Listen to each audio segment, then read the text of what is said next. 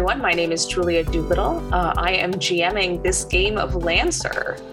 Hi, I'm Ben Ferber. You might remember me from season one, and I will not be doing the British orphan voice, so I apologize.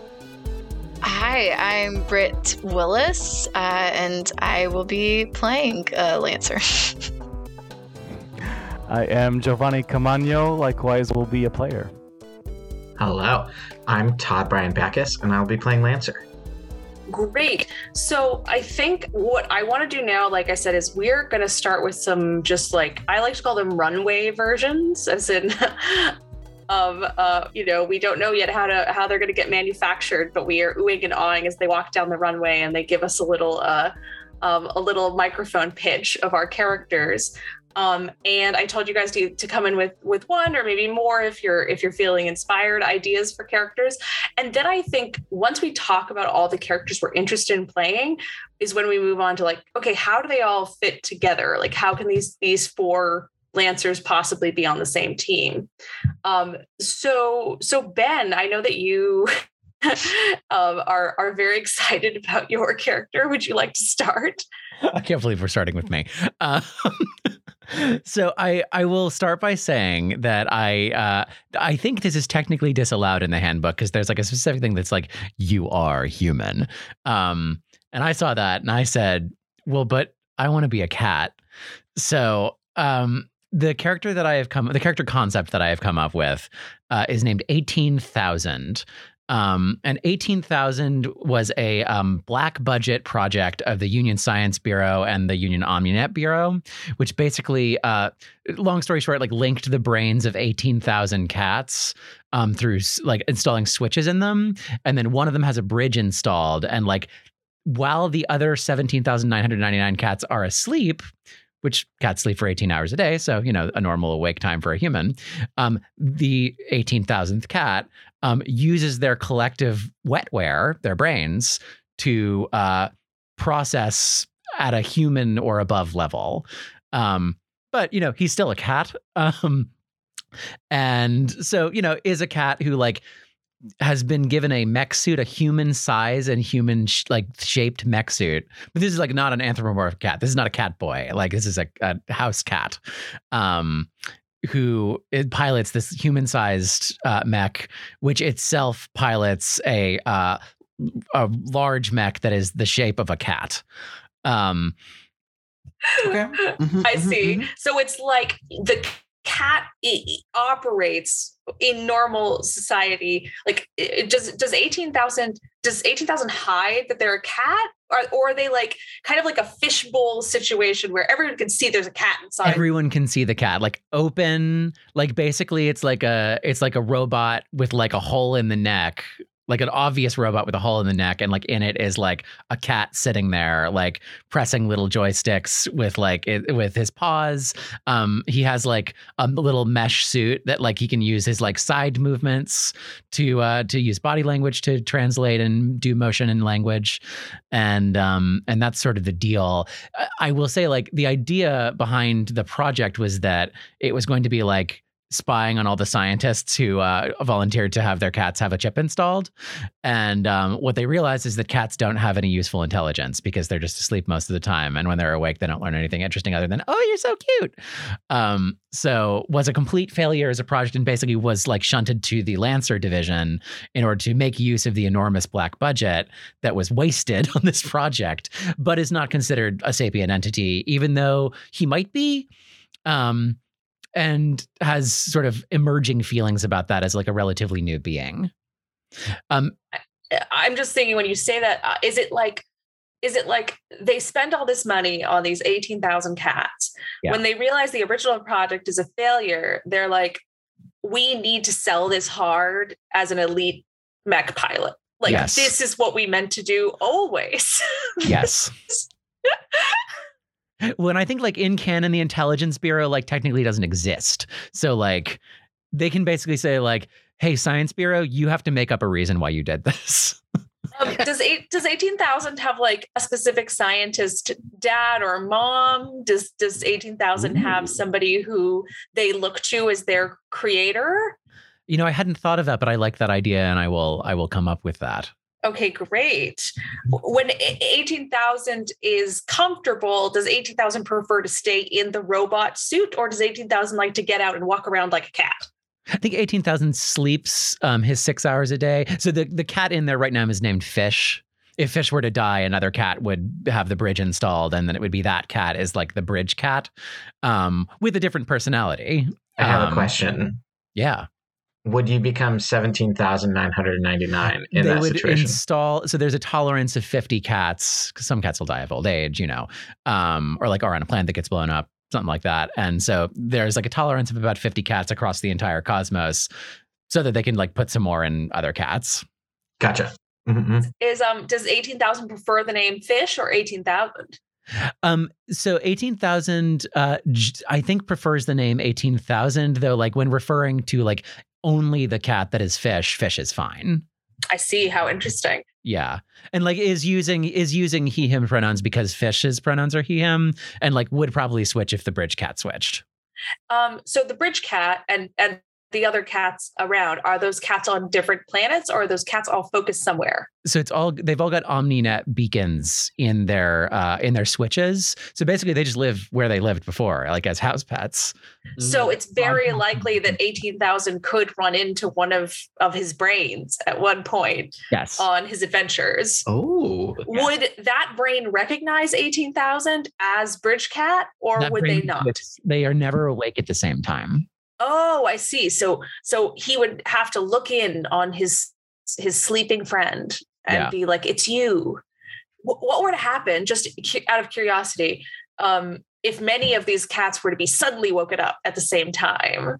Uh, I think it would severely impair 18,000 and like 18,000 might either like fall asleep or become like yeah, like become like foggy I see. So or stupid. bad pitch out there. If somebody were to have a particular grudge against 18,000, they could plot to take 18,000 down by waking up a bunch of cats at the same time, yes. pulling a Cruella de Vil and kidnapping a bunch of cats. Yes. Well, I think I've also sort of left myself open to like having my brain hacked.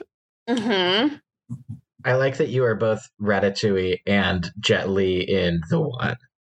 Ooh. Um, that's uh, a thousand one house cats. um, so so I think we can talk a little bit more about how eighteen thousand wound up in this particular group later. Yeah. Um, but I think like what in general, um, and I think that eighteen thousand's um attitude towards their life as a lancer might be informed by that, depending on what the group what the group uh, eventually like forms to be.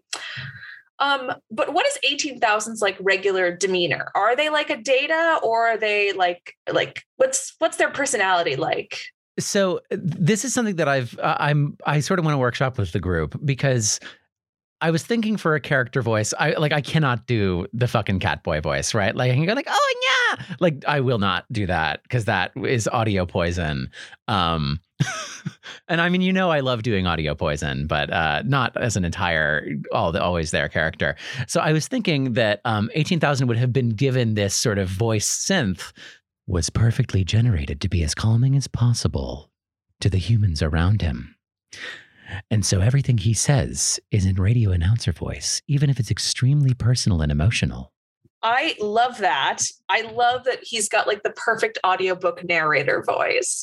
like um and he kind of um uh ooh what does it remind me of? It reminds I mean Data has that kind of going on. You know, he's kind of got a voice that doesn't modulate very much, which I think is cool.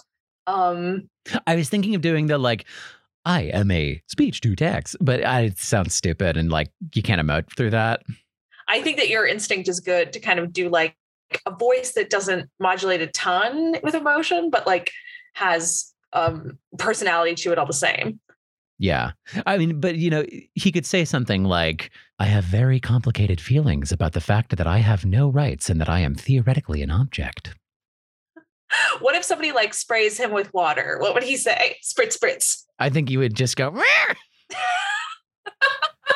what if um just does 18,000 still enjoy all the things cats enjoy? Like if I put the little um the little toy in front of 18,000, what would 18,000 do? Play with it. Yeah. would he be like, "Come back, come back with that. I want that." I, I so I'm sort of thinking that like when when we're doing cat things with the cat, it's like the cat's just a cat and like doesn't necessarily need to have a conversation, like unless it's a conversational thing. And it's just like, you know, the cat can play with a cat toy. The cat can go like curl up on a pillow. The cat can get the like jump out of the mech and get the zoomies. I kind of love the idea that like, you know how um cats need like maybe like you're having a deep conversation with another character while 18,000 needs the bed or something. You'll be like individualism versus the good of the collective group can be quite difficult. Ooh, yes, right there. I understand the Trotskyist motives of the Union, but I don't believe they're enforced out here. Ooh, yes, right between like the shoulder blades. Yeah. I'll get um great. I love that. I think like let's I think those are kind of the big questions I have before we get into the group questions and then we'll get to mech questions later too. Um but I think I think we should how about Britt? How about you go next? Tell me just like the runway pitch. What's your thoughts right now? Um, I can't believe I'm following up the cat. Uh, it's I love it. I'm sold. Um, okay, okay. Uh, my runway pitch is um, a soldier named Decency B. Damme, uh, similar to Van Damme, D A M M E. I I don't. I I want to leave flexibility for um, what the group is interested in uh, when it comes to their specific background. Um, but I, I'm interested in them being a character who is kind of or has been uh, in this mindset of as long as I get mine, things are fine. And uh, I'm interested in playing them um, with a chronic illness that probably would be similar to what I deal with because I can speak at least speak from my experience there. Um, I don't think I want to name it because I figure way way in the future there are lots um, of new ones and different ones. Um, but uh, I think it you know comes out as chronic fatigue and um, pain, and I think they have found ways to uh, work with that and mitigate that and um, even you know have gains from it. But i think uh, that happening while they were a soldier has made them kind of maybe start realizing uh, the disposability of um, people uh, within their realm. Um, and i think that's maybe I'm, I'm interested in engaging with this idea of a person who is like i'm going to get mine um, and then is like oh uh, maybe I'm disposable, and how does that affect um, how I think about those things? Um, and yeah, so I'm interested in them being a soldier. Um, Yeah. Uh, do you do you like the idea of perhaps them being a soldier who was a soldier before they were a lancer? Like, has is a lancer their second like Yes. career? yeah, yeah, soldier's background. I'm I'm thinking one of the thoughts I had was like maybe they went on um, I don't know a some kind of small um, starter mission with maybe not a full legion, but you know, like a squadron or something. And they were the only person who came out of a violent situation. And maybe that's what kind of elevated them to Lancer is like up the chain of military bureaucracy. People were like, well, that person did that violence fine. So let's move them on up. Good on this violence as well. Um, okay, I love that. I love. What do you think? What do you think has changed for your character in, or I should say, what do you think has changed from when your character became a soldier to when they became a lancer? Like, what was there the difference in their attitude? What do you think their attitude was when they enlisted as a soldier? We could figure out where they're from and things like that. Versus now they're a lancer. What do you think the difference in attitude is there? Yeah, uh, well, I think uh, I was kind of interested. I can't remember the group in the book, but there's kind of like a armory kind of military force in the book. Harrison Armory. Yeah, and I'm kind of interested in this idea of how they move into other planets and this idea that people become civilians by enlisting. So I was kind of interested in maybe, you know, family having enlisted and become civilians and them kind of following in those footsteps or following that path. And then I think becoming initially becoming a lancer is you, you, a realization that you're the cream of the crop, right? Like I'm all of the dreams that you know my parents wanted for me, kind of thing. Mm-hmm. Even if that's actually maybe not what they wanted. Um, maybe the you know decency's perception is that this is the height of my achievement. Yeah, like Lancer's a step up. Mm-hmm. Um, so do you think that attitude of like I'm here to get mine is that about like I'm I'm here so so you know if if you're if you've already like if the goal was inevitably to become a civilian but now you've you see there's a bigger goal uh, in becoming a lancer like there's something else that drives your character towards that. What do you what do you think that is? Is there and we can we can like make up something that isn't in the book like something else that like you know maybe there's like a, a thing for your family or something like that like some sort of thing that keeps you in it. Yeah i mean i think maybe initially and i don't know you know where we're at now as a group and maybe what has changed since but i think initially that kind of switchover, um, there was a, probably an aspect of pride of like leaving your name in the history books in a sense. Like, you know, my name isn't going to be among the infantry um, anymore. you know, it's going to be a little bit higher. There's a few less people in the group that my name is going to be in. Um, a little bit of that, um, and of like making a mark and, um, you know, getting some kind of stability, even if it's temporary. So I think maybe that is an aspect of it. I think like thinking of your, and this is not something you have to answer right now, but like thinking of your characters when it comes to that stability like what's their dream situation? Like eh, when you know it, it, that being a lancer can get them to. And if you can like attach even one like npc character that's important to your character to that i think that could be really useful in in filling out also some backstory whether that's like a family member like a partner like a friend like somebody you've always looked up like wh- whoever it is. Because like I, I think yeah i'm just imagining like some sort of like this is i'm here to get mine and this is mine whatever this is right here. And uh yeah i just i think uh, that's a thought i have like a question i have.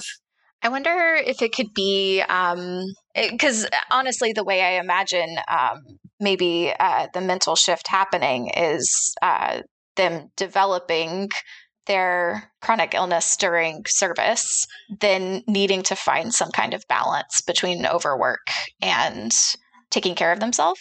And I wonder if that shift led to this idea of um, I don't know, maybe maybe there's a mentor who's one of the few people who retired, um, who made it long enough that they were able to like get, you know, a home and sit near a lake and not really do much anymore. Something like that. And maybe there's maybe initially there was some tension there where you know decency was like why would you do that? Like you're you disappear when you retire. Nobody no, like sees you anymore. Um, nobody knows you're around anymore. You're nothing at that point. And maybe now decency is starting to reckon with the fact that yeah that there's more to life um, just working and like what if it was like the i love this i love this and what if the mentor figure like doesn't have like could have could have had it all like could have had this could have had the hero status like they were that good and then they were like nah and now they're nobody in terms of yeah. like you know they don't have their picture up somewhere like they didn't get like the medals that uh, somebody else you know we can get even more specific with it um uh but like and that like it could be like decency's worst fear that like they fade into obscurity in some way. Yeah.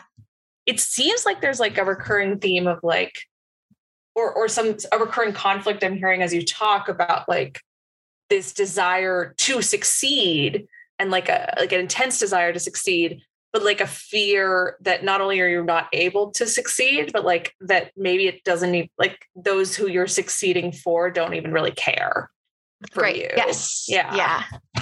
So what is that even this need to succeed even about? And I think there's a there's a questioning of mission in that too. Like if they are working for the armory, eventually starting to to think through like does the armory success actually align with where I would want to retire if I could or where I would want to live. Um, and yeah, totally i think that's really cool um what about like in terms of just like the kind of like de- once again like the kind of demeanor like how does decency usually interact with people yeah um i have visuals i don't know how much help that will be i'm kind of imagining like uh you know like Lori Petty in Point Break um but old slightly older older and like thicker like physically thicker not like uh, yeah, older and thicker. I think they're very. I don't know. I, I think they kind of lounge, honestly, when they're off the clock. Um, and I think part of that is uh, making up for all the time that they spend kind of uncomfortable uh, on the clock. Um, I think if someone went into their mech, probably had a friend help them kind of outfit it with, I don't know, like a star projector and some really comfy blankets and pillows and stuff. And there's probably some kind of pulley system that pulls all that through a hole somewhere when they need to do need to do their job. So I, I think they are starting to embrace um, the idea of relaxation off the clock so that they can get to work on the clock. Um, what if uh, they have like a a whole like whatever projecting kind of environment they want? You know how you can like put on rain sounds when you want to go to sleep, but you can also put on like the ocean or like like uh, what I don't know the clouds. The clouds don't make sound. What am I talking about? no, no, I love that. I think I think it's absolutely that, but it's still like one that they bought off of a really crappy scammy social media site right? Like where it's like it's like one that only does water uh, environments or something and it's all one shade of blue and purple. I'm sorry. So i'm still not over Lori Petty and Point Break reference. I think I might never be over it, just so you know, because that is that that film is it's just chef kiss. It's just perfect. I love it so much. I watch it all over the place. Um and actually you know when you said that you've got this kind of like vibe going on for decency. Does decency have like a crew of friends? Like i'm just imagining like the surfing crew in point break.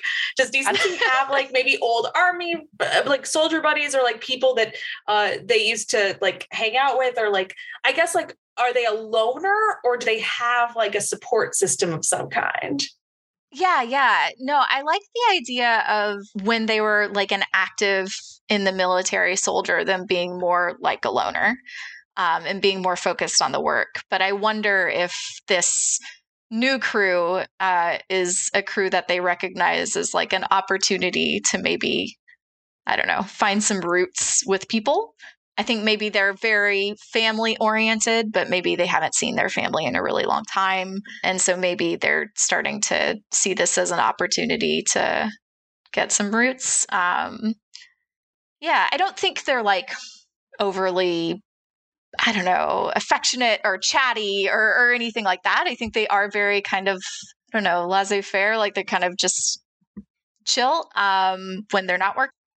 Um, but I do, I did take like take control of the situation as a trigger, and I think that is something that they can turn on. Um, absolutely. But yeah, I went, I went back and forth a lot on who from Point Break. was going to face them on. And I think if it had been like Patrick Swayze, I would have been like, all for tons of friends, everyone's my friend. um, podcasters, you can't see this right now, but I'm sticking out my tongue in lust um, because when the movie when Point Break starts and Keanu Reeves is shooting a gun in the rain in a tight t-shirt and his hair is like in his I'm like this movie is for me. Like somebody reached into my brain and was like here's your terrible horny surfing action flick. and I said thank you Kathryn Bigelow future Oscar winner. um, uh, I think this is an awesome, awesome character. I think it's cool. I love, I, I, I love to keep like developing that that sort of conflict, that internal conflict. I think that could be that could be really great. Um, okay, so Giovanni, let's move on to you. So I have just a couple of loose ideas. Um, I don't know. I was thinking like a spec ops person who maybe deals mainly in information. I like the idea that maybe they're a bit of a Luddite and skeptical, maybe like a bit of a conspiracy theorist. So they don't necessarily love the OmniNet. They don't love uh, the Blink system and everything. So they, uh, yeah, they're very skeptical of it. They love the conspiracies. They believe that there's some bad business going on, but they feel like they need to be in the system in order to keep track of everything and maybe uh, in the meantime trying to find out the ways to to tear it all down. I don't know.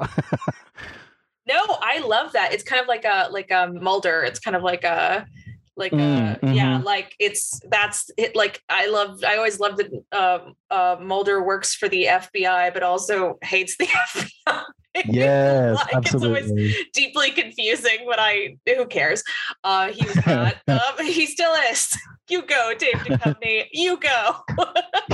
Um uh i i kind of love that. Are you seeing so luddite is this person like a like are they younger? Are they older? Like what are is it like they've been around the block and they don't trust anybody or is it like they're young and they've been on the wrong websites? I'm imagining them being older, like even past middle aged, maybe. Ooh, okay. I love a senior citizen mech pilot. Um, I love I love senior citizens in mech anime because they're usually scary as hell. So they they are uh how long are they the senior member of the group? Have they been a lancer the longest, do you think? Mm, that's a good question. Um, I don't know. I'm open to to that going either way. Do you think they are used to being in a leadership role or do they not or do they actually want to fade to the backgrounds because that like attracts less suspicion? Yeah, I think they would shirk any kind of leadership role. I, I don't think they want. Yeah, I don't think they want too much attention on themselves. uh, great. I mean, uh, when it comes to relationships, like in general, not even with your fellow Lancers, but in general, does this person like li- live alone in a tiny apartment with like the conspiracy board, or or or do they or do they live like a seemingly like normal Lancer life, whatever we decide that looks like for this group? Uh, but but they're but they're like, I have all these like like like like conspiracy like conspiracy theories are always looking out for stuff or what what do you think their like their life outside of the the Lancer base is? Mm. Um, I kind of like the idea that um, maybe they used to be uh, sort of like the normal Lancer and communicated and connected with people well and and normally, but as they've aged, they've gone a little bit um, more and more off the hinges potentially, a little more and more kooky as time has passed. Um, just so you know, I already have this beautiful anime image in my head of 18,000 on an old man's shoulder. um, it's already, it's all coming together. Um, so I think like when, when you're, do you have a name for your character, by the way? Have you thought of a name? I haven't yet. no worries. Um, when your character, like, when your character is with their fellow Lancer Corps, do they trust them? Like, do they trust them with what they learn about stuff? Do they trust them to know what they're actually doing? Do they uh, want to put on the appearance of being very like friendly and go team, but inside they're like, I'm about to blow this whole thing open? Uh, what do you What do you think? Hmm. Um, that's a great question. I, I feel like, huh. Okay, this might go against something that I said a, uh, a moment ago, but I, I don't know. My my mom is only in her fifties, but um, she already is at the point where she just does not care what people think anymore. And I envy that a lot. So I think that this um, this person may very well be at that point. So maybe they are just very upfront with their conspiracy theories um, especially maybe at least with this group that they they trust them they know nobody's going to sell them out uh, necessarily um, and that if anything they probably think that they're crazy and he's used to people thinking he's crazy. So yeah i think he's probably pretty upfront. Maybe uh, yeah i think with this group at least he probably doesn't hide anything. I think that's great. I actually think that's such a like a surprising choice if rather than like somebody being ashamed of their conspiracy theories or hiding them or something like that. mm-hmm. Oh my god, Ben! like he's just openly at the breakfast table, like surfing dark the dark web for the worst things. Like I mean, like, have you heard? And then like uh, eighteen thousand's eating cat food in the corner, uh, while decency is online shopping for something else to make them feel something. Um, uh, um, cool. I uh, and I think like other things like when it comes to your specific background of like where does this character come from their name their their their eh, it feels like you have less of a sense of that right now mm-hmm.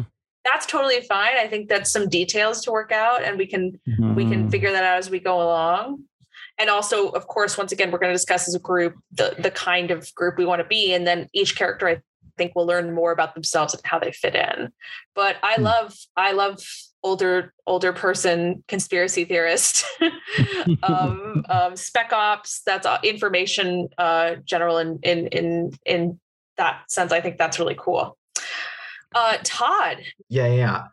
I plan on playing Derek McDuck, and I'll work on my brogue before we actually record. Uh, Derek uh, really loved spending time with his second cousins, Hugh, Do, and Lou, and looked up to um, model Lancer pilot Launchpad McQuack. I gotta do this with a straight face. So yeah, uh, he he's uh, descended from Pothole McDuck, um, one of Scrooge's uh, lesser known brothers. Um, I don't know how I'm gonna do this with a straight face, but I'm gonna try. Uh, anyway, uh, he um, comes from wealth, uh, you know, and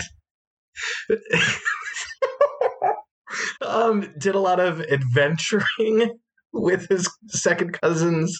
Um, sometimes, you know, through ancient temples. Um, uh, sometimes, you know, dealt with mummies, maybe, um, maybe, maybe uh, other things. His robot's called Gizmo Duck.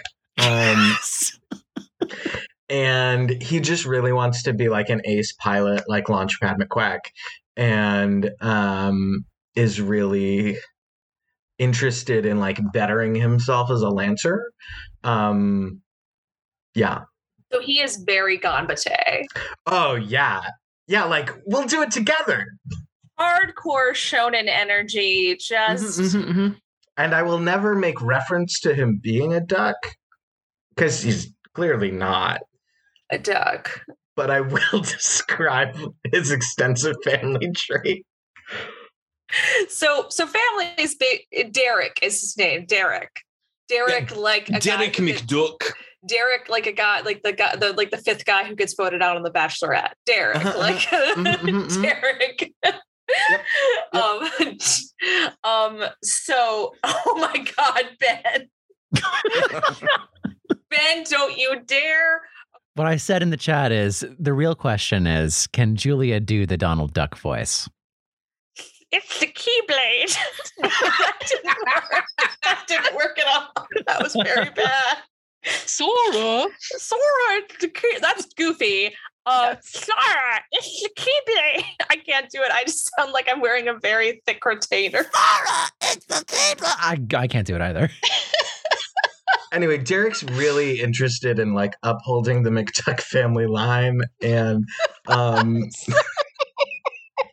bringing honor to his family. Uh, Huge Yeah. Ganbate, huge shonen energy. Just how how old do you think Derek is? Like like in terms of like uh, is he young? Is he like just is he like a in in our realm of age like 20s like yeah, I think he's like mid twenties. I think you know, born and bred for this kind of um, stuff. Did a lot of adventuring as a youth, um, and is looking to help. Uh, you know, third com uh, any way possible. Uh, whether that's you know exploring ancient relics, finding vast troves of gold to swim in, um, maybe you know punching uh, the someone's mech so that their head turns around. Um, on the Mac. Um, those are those are things that Derek McDuck is very interested in, and he will speak in a Scottish brogue, so you'll know when Todd's talking versus when Derek McDuck is talking. Derek McDuck. Um, well, I have no questions. That was so clear, so straightforward, and and like I just am. I have nothing to say to that. Um, I, I think like we have like uh actually sort of like um you know sometimes when i think about like group like ensemble shows more or less i think about like examples of ensemble shows and i actually feel like there might be a bit of a cowboy bebop like that like there's like eh, i mean nobody I, there's no real but i guess ed is the most gone of the Mhm. of the uh, cowboy bebop but we kind of have like we've we've got like the the solid old guy and we've got the the, the smart cat and um the cool one and the god one. And sometimes i think thinking in archetypes is kind of helpful for filling in some some blanks for ourselves in terms of like how our characters get along and things like that especially in when we're playing a game that is uh, already rooted in archetype so strongly. Um, I think there's actually nothing sort of wrong with like um, being like, yeah, let's like take advantage of some of these cool sci-fi anime things that we see and and put our own twist on them. Uh, okay, so I think that like the next thing for us to tackle as a group is is how the hell are these pe- all these people together? How are they a team?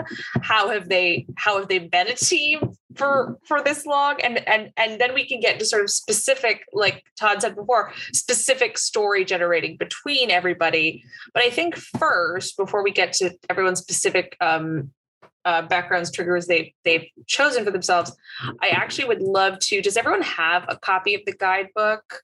Because on page forty, they have like twenty um, group identity ideas. We obviously don't have to do any of these, but there's but there's twenty good ideas. Uh, we can like if any like jump out at people, you're like, oh, I think that sounds like our group, or or it could be our group uh, I think that might be a good place to start drawing some inspiration. Um, I mean, uh, already, like, I know that for some characters, some of these work really well. Like, glory seeking warriors works well for some of you. Uh, explorers of the unknown works really well for a lot of people in this group, I think. Uh, you, there are test subjects. There's, but, but I don't know about inventors, engineers. Heirs of a famous legacy works for, of course, Derek McDuck. Um, what what are people thinking when they look at this? Uh, not cops. Not cops. It's the person who made a soldier. Um, yeah, I don't know. I'm I feel very flexible. Otherwise, um, I don't know. May, maybe not a gang of criminals, thieves, and swindlers, just because it would feel like a hard turn for some of. Well, maybe not that hard of a turn for cats um, and ducks, but it, it feels like it might be a hard turn. I mean, certainly Scrooge McDuck has no morals, so Fill in some blanks for that one. right? Hmm. um, like, I mean, I don't know. Infamous. I don't know if private military corporation that could work. Um, union regulars. I don't. I don't really know about that one as much. I I like elite agents of a planetary defense force. That could work. Mm-hmm. I thought in auxiliaries is interesting too. I think um, similar for for similar reasons, probably. Um, yeah, it, it feels like what we've what we've all created is like characters who are sort of like right on the periphery of like being establishment, like have had some sort of brush with the establishment and like have s- some sort of opinion about that. Um, and their their time with it and are like slightly outside of it, but still like maybe employed by it. Right. So like I like that a bit outside of the like the establishment in terms of like there there's some sort of 1099 situation feel Right. type here. Um and uh, gig workers, great. yeah, gig, gig economy as per usual. Um so I wonder if i- i- if it's like uh I don't know if they yeah, if it's like there's a corporate security slash asset protection version um, uh, which could be expanded into like you know like a special team that's rented out by like an auxiliary team that's rented out by you could say we could say just straight up like bounty team. We could say like actually we, we only work for the for the we're contracted to these specific people and we only work for them. Whatever people th- think is would like be the most interesting or like fit with their character the most is it is it are you actually free agents or are you like eh, sort of free agents but you're actually rented out by by like a, a, another company? Like you're rented out like party like party people i don't know. I i do love the idea of there being some kind of npc middle person who gives us our, our jobs right? That we're like oh, oh yeah. we gotta go see charlie. Uh yeah i mean how do people feel about being like there being some sort of like middleman who tells you like you've got a job this team? I feel fine about that yeah i mean i think having a boss Same. makes sense yeah some sort of auxiliary team do you guys think that you work for a company like you work for an organization or are you completely so so are you you you must work for somebody if there's like some sort of manager if you have some kind of manager basically are we like contractors? Like elite contractors?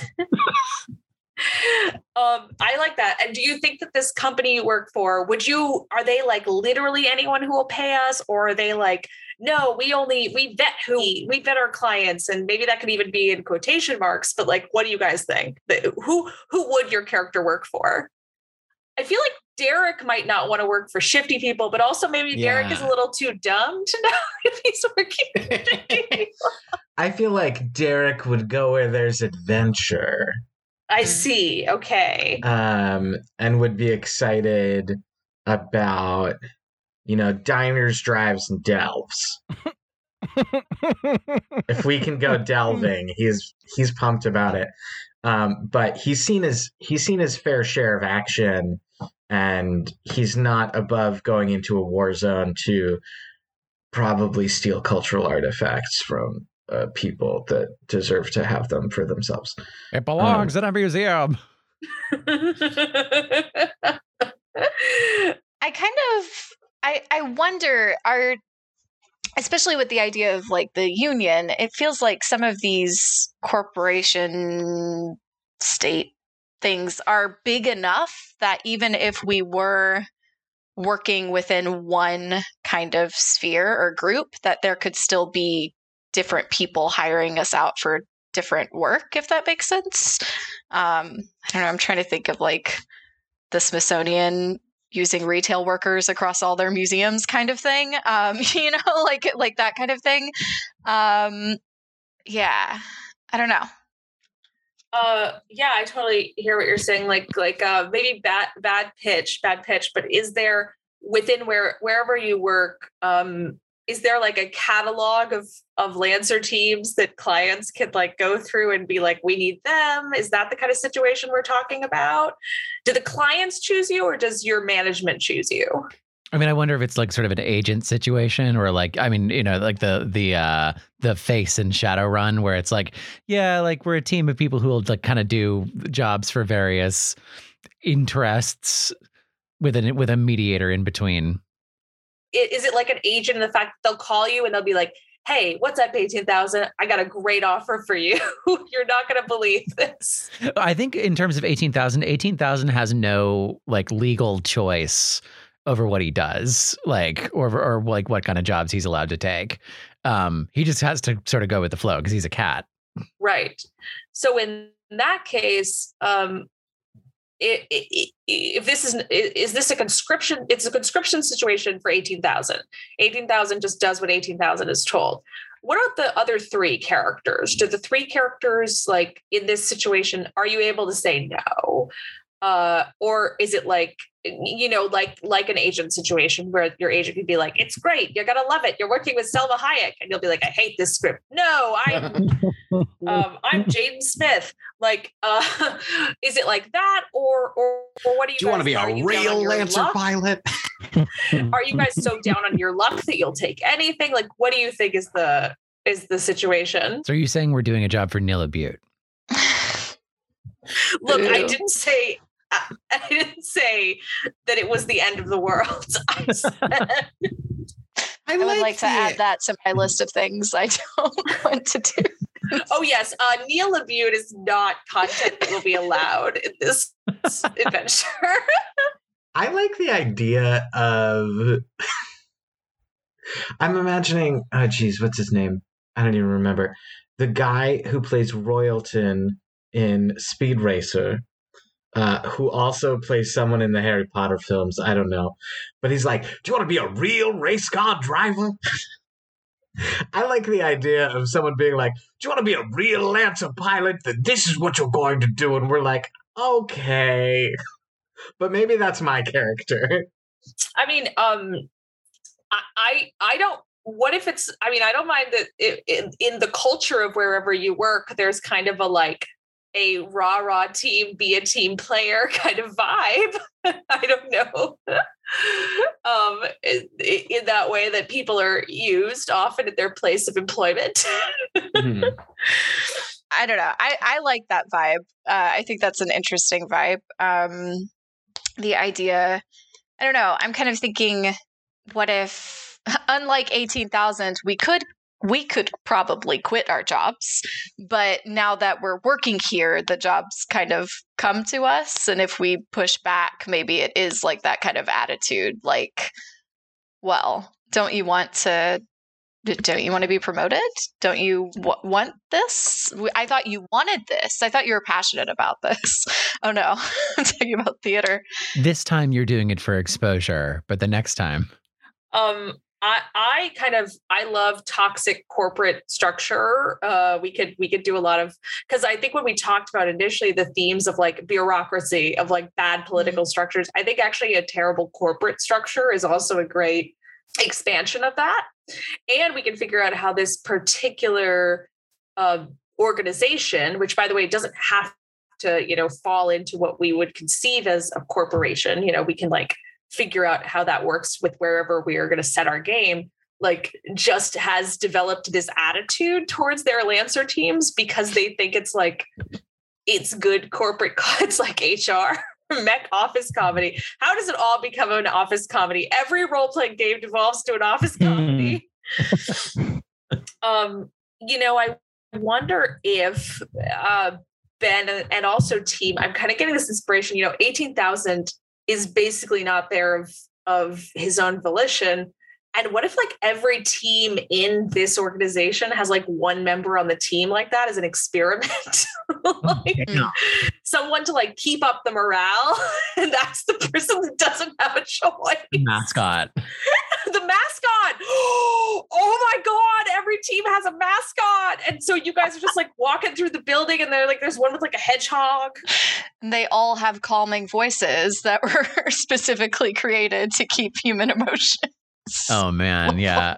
I, w- I will just share a term that I created for my character, which is uh, SB, E S S B E, um, which is an extreme sapience simulating bio experiment. I don't know if that's useful.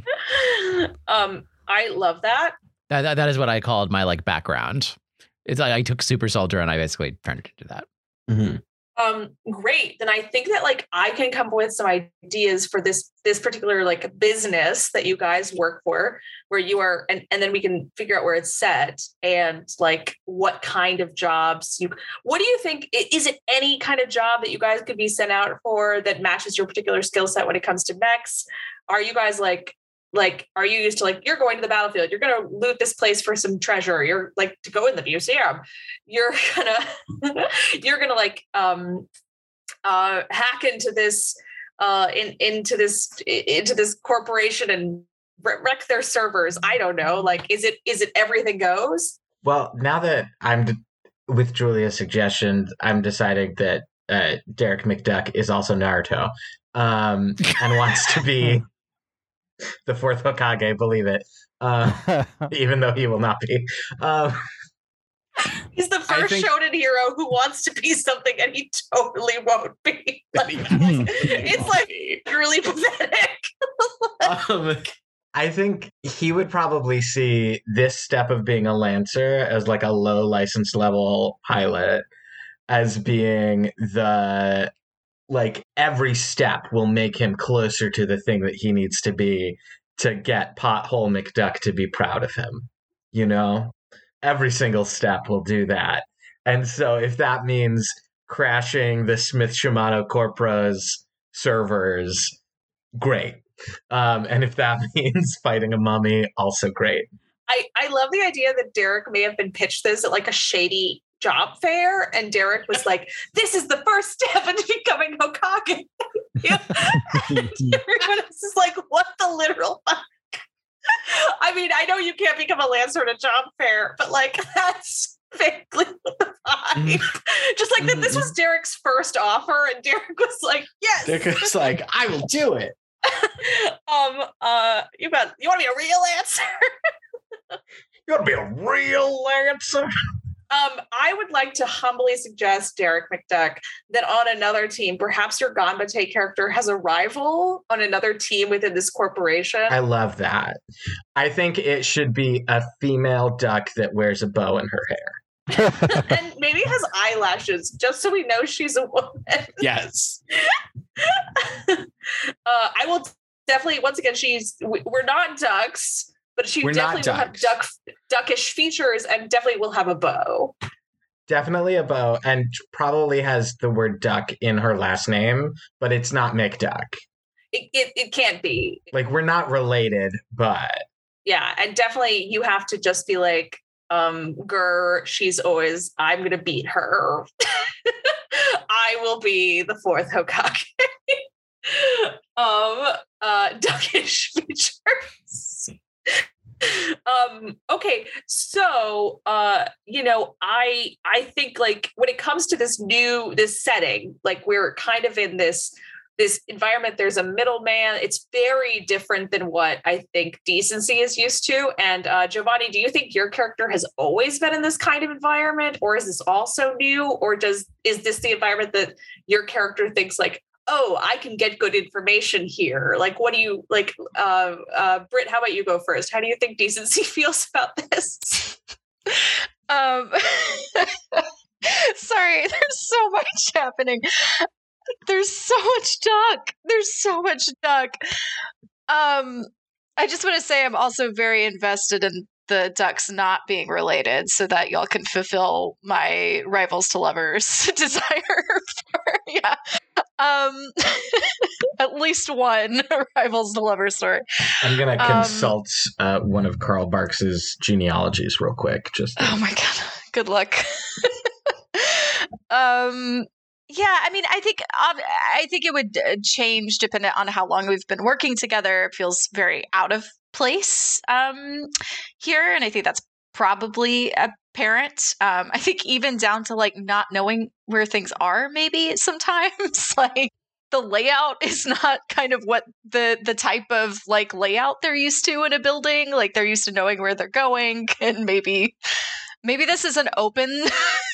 right for Jenica is strange Right. Um, I'm not used to nice, like maybe even like not used to niceties, like the importance of like staying on people's good side when you work in an uh, quote unquote office setting, in a sense, like that kind of thing. Um, but yeah, so I think it's probably a, a kind of uh, unusual situation for them, something they're not, they're definitely not used to. Um, I think maybe they're not excited to be um, in this position right now. like why decency ever said yes to this and i actually think that might be really rich for your character actually like there has to be a reason why decency was like i'll do it and i think that could just be more deliciousness and and more conflict which is great I think, I mean, I have an idea just off the already that they thought they would have that they would have a better work life balance, but they don't. Like I think they like they were like, I can't. the, the just the military is not working. I feel really disposable here. Like I I need a place where I can have a little more balance, but where I can still achieve like greatness in a sense. I, I also want to make my way up the corporate ladder. You know, this is going to be great. And it maybe is even more work some days. like, yeah, it's like presented as this kind of cushy thing. And it's like, oh, wait, this is actually horrid. Right. You could choose your own hours. And it's like, okay, but oh, really? They'll be like, you get eight, you get eight sick days, and you're like, yeah, but I'm getting shot at every. you get eight sick days for your whole contract. Right, and also we don't pay you for them. like... I'm sorry. So in chat, Todd has said, "Can my rival's last name be Goose? Stella O'Goose, O'Goose, Osage County." um, um, Giovanni, what same question? Like, what? Why do you think your character's here? Have they been here forever? Like, what? What do you think? Uh, I think so. I think, um, yeah, I, I was thinking along the same lines of what you mentioned. Of this may be a place where he thinks he can get good information, and absolutely, like maybe he. I almost want to say like he's he's part of the furniture. Like everybody, he's been there so long. He's been there so long. He knows everybody um, everybody knows him, or they forget about him, which he does not mind at all. I don't know. Yeah, those are my thoughts at this point. I kind of like it as like he's like he's been there so long, like he's the guy that steals all the office supplies and no one. Absolutely. Yeah, he treats it like it's his home. Oh my god, soft bad pitch. What if it is his home? What if he has a secret room that he lives in? Oh, I totally, yeah. He's like refurbished a janitor's closet or something as his home that everyone else has forgotten about that closet because he like maybe disguised it. He painted it so it just looks like the wall, and that's where that's like his secret hiding spot. I mean, considering he, you know, he's a, yeah, I think there's a bunch of really creative ways that he could hide a room away from people and live there, mm-hmm. basically. And so he'll be like, God, long day. I'm going to stay a few extra hours. just, and um, I think that's I think that's divine. I think that's great. And uh, okay, so this is uh, awesome. I really like this. We've got this. I can come up with some details for us about what this place is, where it's located, uh, what its MO is, and what kind of um, larger government structure it's it's functioning in. So let's move on to. um, we should talk, and so now I think we should move on to those. Like, what are our stories between our characters? How long have we known each other? I mean, we could leave it up to RN Jesus and roll some dice. If anyone already has an instinct, let me know. But also, if you just want to like roll a d20 and let RN Jesus ask the question and like we could be like, oh, maybe that's me. I will say I I do have the instinct that I am a relatively new life form um in the state that I am. So like probably just met everyone or like perhaps like they they knew fish when fish was just like a regular cat. Like we're friends with the we're friends with fish's owner or something like that. Um do you feel like fish is the newest member of the team? Yes. I mean unless unless others have a a different opinion about that i think probably. Just just given the the backstory. Yeah. Or like maybe maybe fish and someone else joined at the same time or maybe we all came together at the same time I imagine there's probably a lot of distrust between Giovanni's character and Fish. Absolutely. I guess I was an intelligence as project like to spy monster. on people. Yeah. well, but also like as as a project to like spy into people's houses. I I mean, I I love that. I mean, Giovanni, maybe you're about to blow this cat thing all the way open. you're to. Right.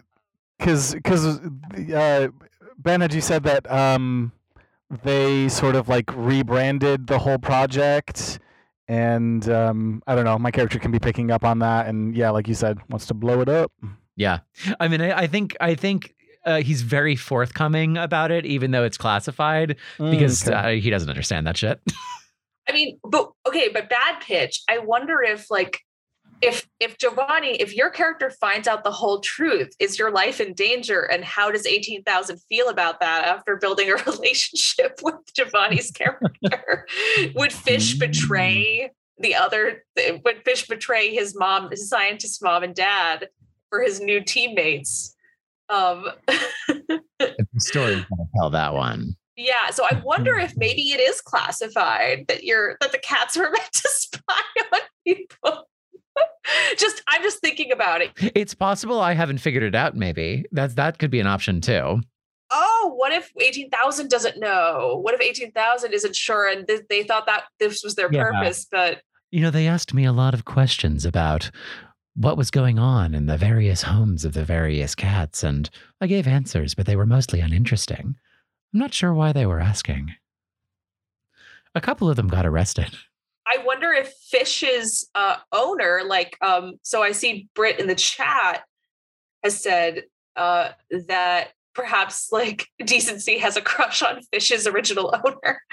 I I wonder. I think that's one very cute, and two, I wonder if Fish's original owner is someone who's important in either the government, maybe an important scientist, maybe somebody who would want who the like they would want to spy on. But Fish became the most viable candidate for whatever reason. Cool. Or they volunteered Fish to be the bridge cat in order to stop being spied on. Ooh, what if Fish's owner is is one of the baddies and decency still is into them? Decency is into the baddie. I mean, if you're hot enough, that's not true. That's not true. Roll a D100. Roll a that, might, that might be true for decency. Twist if there's a cute little flirtation between decency and the original owner of Fish, and then we learn that the owner of Fish has some dark things going on. I think the audience will be on the edge of their seat, like, no, decency, your name is decency. You can't go with that scientist. Um, Watch me. Decency liking bad. I mean, we all love a bad scientist. Like we can't stop it. Like a bad boy who also builds builds rockets. Ooh. Um. So so let's go ahead and say Giovanni, your backstory, your back your backstory with with eighteen thousand slash fish is um that that you have been you've been looking into them for a while and we can figure out we can negotiate with ben how much information you already have about Mhm. 18,000 and fish um and and eh, eh, ben do you think 18,000 uh, is it all aware that that Giovanni's character is looking into into him i think oh, it might I'm be happy to interesting be if a he does. Yeah.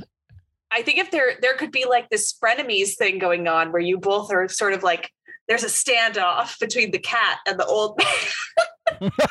I like maybe starting as naive and like learning it and then yeah, that developing however it develops. already like large amount of suspicion. I think that's a great a great thing. There's an element of my character having orchestrated them, my character ending up on the same team as 18,000 because of their suspicions about this. Oh shit. Yes, because obviously uh your character has like has been there forever, so you know everyone. So you were able to be like, Right. I want the cat. I don't know, something better than that. Um, so that being said, decency, do you think that you met Fish's owner before Fish became a robot, a sentient robot? Or do you think that Fish's owner arrived with Fish, the sentient robot, and you were like, I need that bad scientist. That's the that's the one. Give me that bad stuff. Um, my brain is glitching because Give me that bad stuff, Britt Willis. Give me that um, bad stuff.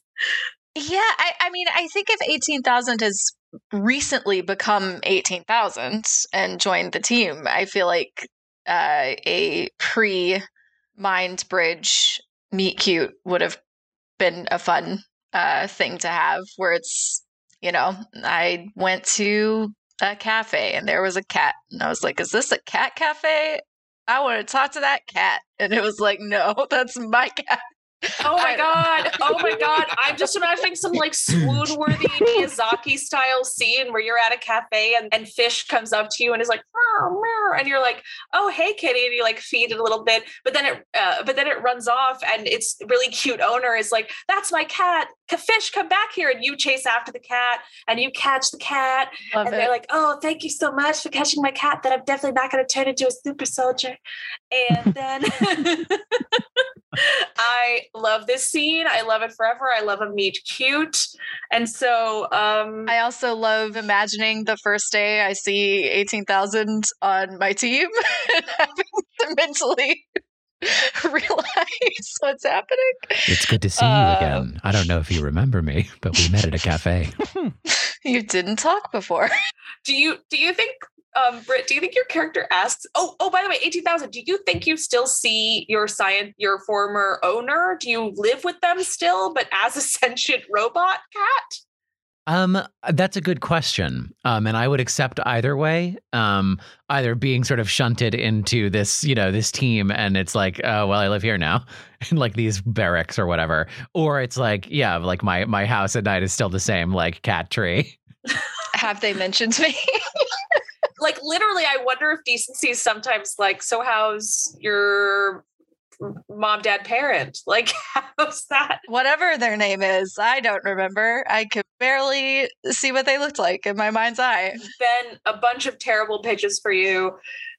Does eh, does the owner of 18,000 now treat 18,000 like their recently college aged child? Like do they have their own room now or do they have like their own apartment? And they come and check in on them every I I think I think probably there is like this is an evolving situation where like fish fish's identity as a cat is still like there um and so like and fish is not not a cat. So like i think there is also a like muscle memory of like i'm gonna go sleep in that corner. But maybe it is inappropriate like in you know being a lancer pilot and being like on this team or being in this job like now it is no you have to sleep in the you have to sleep in the bunk beds in the barracks or like you have to like you have to do this other thing or like you're never you only go home for like 6 hours to sleep and then you have to leave in the morning oh right. Oh oh this is kind of sad but what if like fish misses some things about being a cat like curling up on his owner's lap or in watching tv with him her or them yeah not having to go to work. And now like and not having to go to freaking work. Uh, i i just wonder if like maybe that's a painful thing for for 18000 even though they're not maybe able to express it uh in that way. Like if they wish if they basically miss their their cat parent but they can't say so. Well i think like one it's the like return to monkey like thing but like much more literal. Like there is a there is sort of an inner an, an inner drive to like become the like uh, the creature without responsibility and self understanding To walk in on your owners while they're peeing.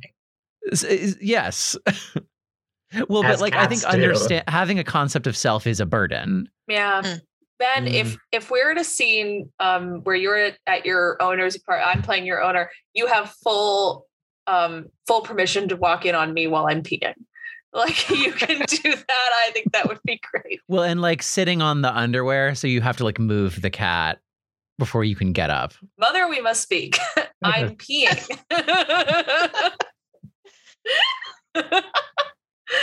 um okay so that's all great. What about what about derek? Derek what are what about what do you what relationship do you think do you have to these three so far? You come in here Mm. you're so gonvite you want to do this and you're met with these two and then eventually 18000 you know maybe these aren't your ideal shonen protagonist friends like they're both not that but what do you what do you think what do you have any history with either of them that led you to Hmm. this team or?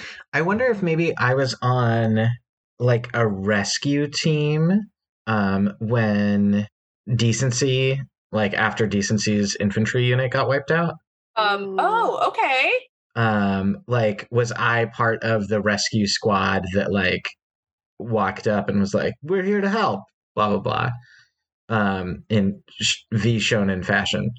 I imagine with eighteen thousand on the team that I am probably the the character that is like down with eighteen thousand hopping on my shoulder and like walking around when they're not in their human mech that pilots a cat mech, which I imagine Giovanni's character is maybe not into. Um, but I think I maybe have like a cute, cuddly mascot vibe with 18,000. Okay, so I have a once again terrible pitch for Giovanni and you. Mhm. Um, Giovanni, would you like to be an old friend of Pothole McDuck? I was thinking that. Yeah, I was thinking uh, along the exact same lines. Since he is older, absolutely. a, a longtime peer of maybe a rival of Pothole McDuck, like a friendly rival from from your university days. yes. you guys went different ways in life, but now here is here is Pothole McDuck's progeny, and Pothole McDuck was like, I can't do it. In a great Scrooge McDuck accent. Please take care of my boy. oh my god, Gio- oh Giovanni, I will absolutely just if only to to break my Scottish accent, do a flashback scene of you and Pothole McDuck meeting after years, and then Pothole McDuck can jump off a bridge, but then like parachute away. yes. um, and so Giovanni, do you feel maybe your character feels some sort of paternal affection for for Derek, a mentorship perhaps? Absolutely. I think um yeah, I, I and I love adding that personal touch to it. I think maybe he thinks um Derek doesn't know what he got himself into and is um very naive um in a lot of ways. He probably uh, my character probably thinks everybody's naive. But yes, I, I like that responsibility and and gonna gonna show you the truth about the world, little Derek. The truth about cats. it's all about cats decency. Therefore so you you know derek as like the plucky kid that came to save you once all the shit was cleared basically. Um it, has the relationship developed since then? Has it maintained? Like I, I don't know. I, I do feel like there's probably a little bit of tension in that like decency served as a soldier, like one a member of a larger uh, legion, and this is a person who came from wealth. Um, I think there's probably a little bit of tension there.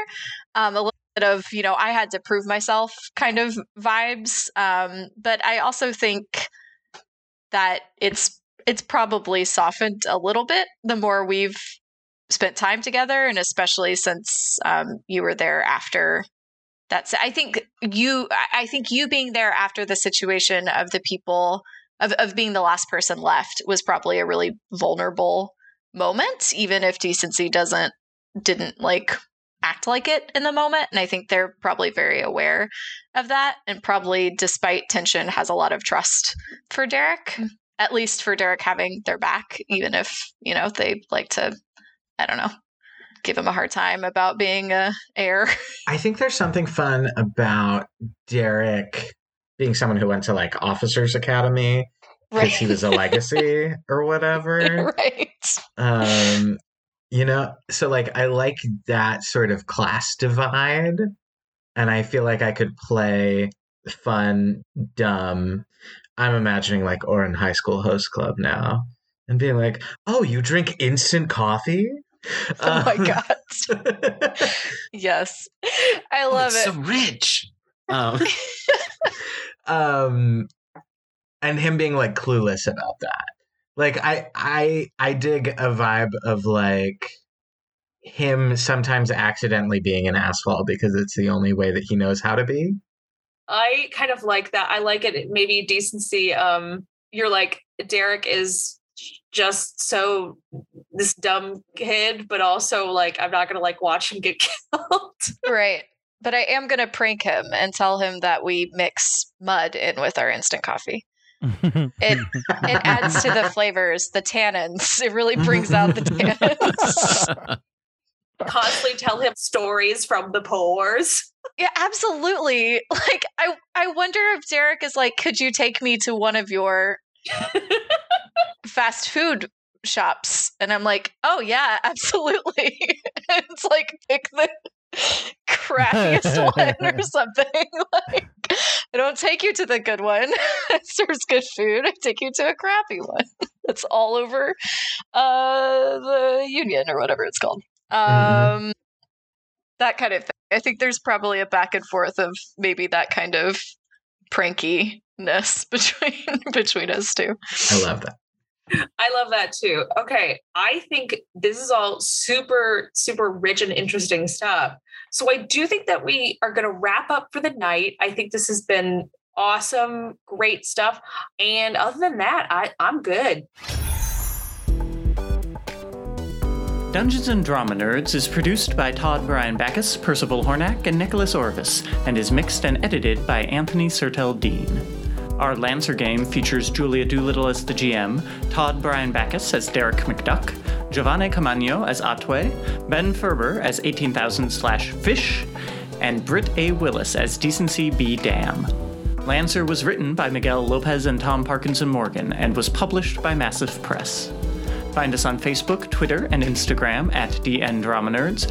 Check out cast bios on our website, dungeonsanddramanerds.com. Leave us a rating and review wherever you get your podcasts, and tune in next week for another episode of Dungeons and Drama Nerds.